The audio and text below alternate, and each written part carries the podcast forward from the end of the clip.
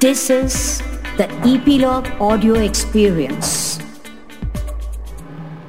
The views, thoughts, and opinions expressed are the host's own and do not represent the views, thoughts, and opinions of Epilogue Media Private Limited. The material and information presented here is for general information purposes and or entertainment purposes only. Listener discretion advised.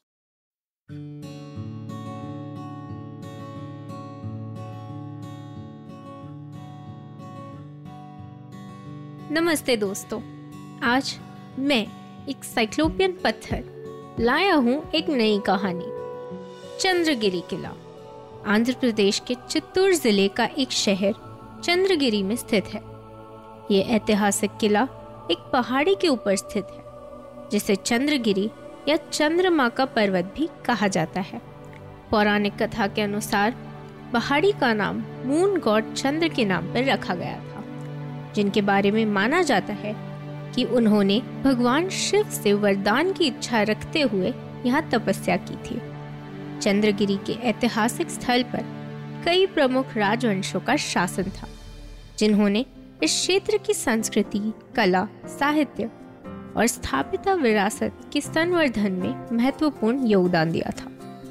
माना जाता है कि चंद्रगिरी किले का निर्माण नारायणवरम के करवेती नगर सरदार इमदी नरसिंह यादव राय के शासनकाल के दौरान किया गया था। ये पहाड़ी किला लगभग तीन सेंचुरीज तक एक स्थानीय राजवंश यादव राय के अधीन था।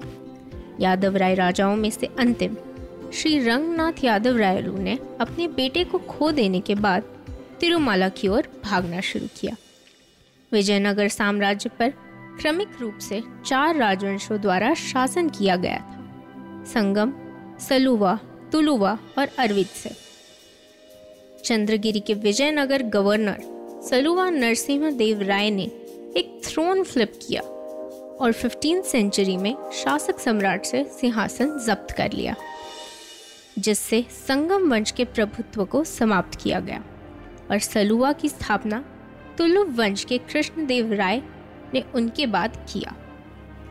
1565 में तलीकोटा की लड़ाई को दक्कन में एक ऐतिहासिक क्षण माना जाता था। विजयनगर की सेनाओं को युद्ध में दक्कन सल्तनत ने हराया और आरवीरु वंश के आलिया राम राय मारे गए इसके बाद। हमलावर सेनाओं ने विजयनगर की शाही राजधानी हम्पी को तबाह कर और नष्ट कर दिया, जिससे ये कंदहार में बदल गया।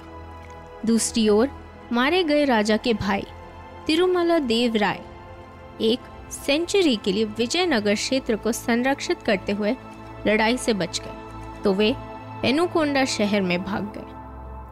जब गोलकोंडा सल्तनत द्वारा पेनुकोंडा पर आक्रमण किया गया था तो राजधानी को 1596 में चंद्रगिरी के अत्याधिक गढ़ वाले और अच्छी तरह से प्रोटेक्टेड शहर में इस्टेब्लिश कर दिया गया। इस प्रकार चंद्रगिरी का किला विजयनगर साम्राज्य की शक्ति की सीट के रूप में तालीकोटा की महान लड़ाई के बाद प्रमुखता से उभरा। सेवनटीन सेंचुरी की शुरुआत में चंद्रगिरी किला गोलकोंडा सल्तनत के हाथों में गिर गया और 1782 में हैदर अली ने किले को मैसूर सल्तनत के शासन में लाया। और ये 1792 में श्रीरंगपट्टनम की संधि तक ऐसे ही रहा।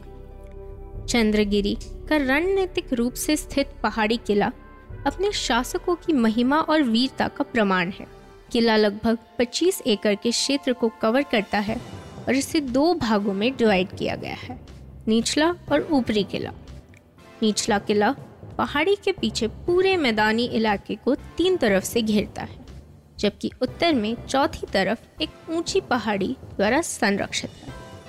पहाड़ी की चोटी पर स्थित ऊपरी किले में धनुषकर पैरापेट के साथ प्राचीर और गढ़ के साथ वॉच ओवर भी शामिल है।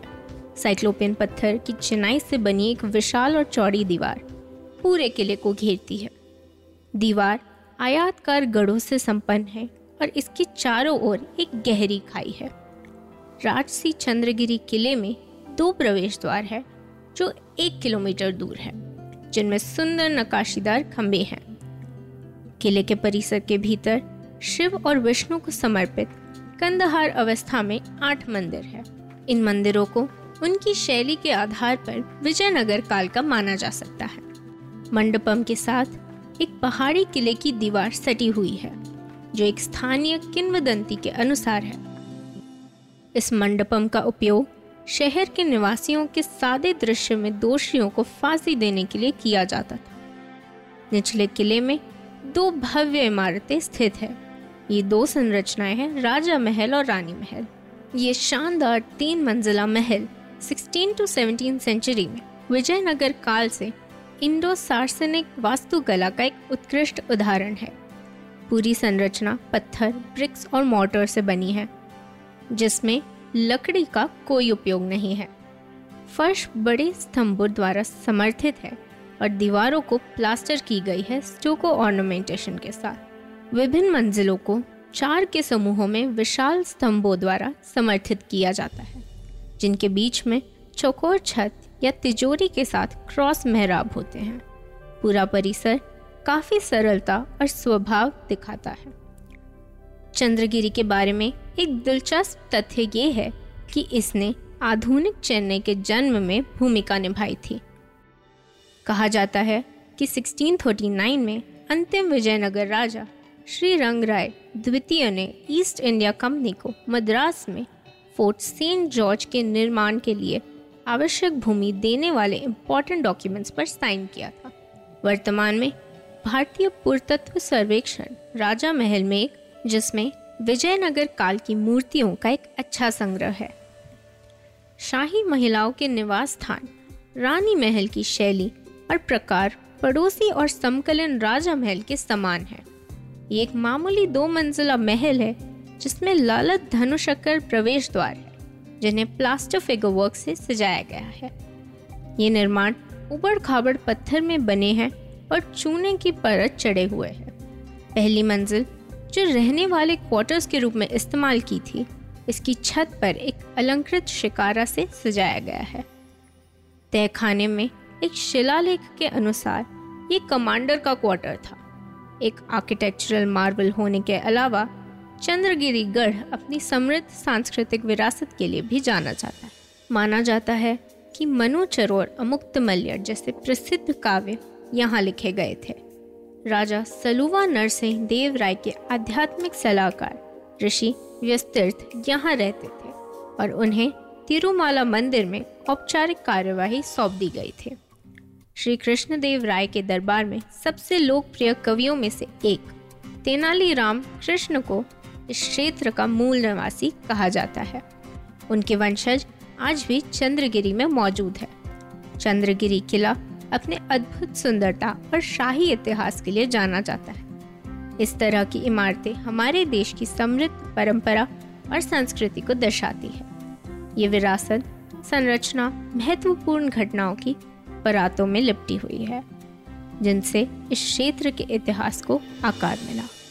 और इसी के साथ हम पहुँच गए हैं at the final segment of the episode जहाँ हम लाए हैं एक सवाल। सवाल है कि किस रिवर की बैंक्स पर ये किला स्थापित? जानिए और शेयर कीजिए हमसे जवाब on our social media handle at the rate E P log kids और सब्सक्राइब करें फोर्टिफाइड को on the E P log media app या अपने प्रेफर्ड ऑडियो स्ट्रीमिंग प्लेटफॉर्म्स पर। अलविदा।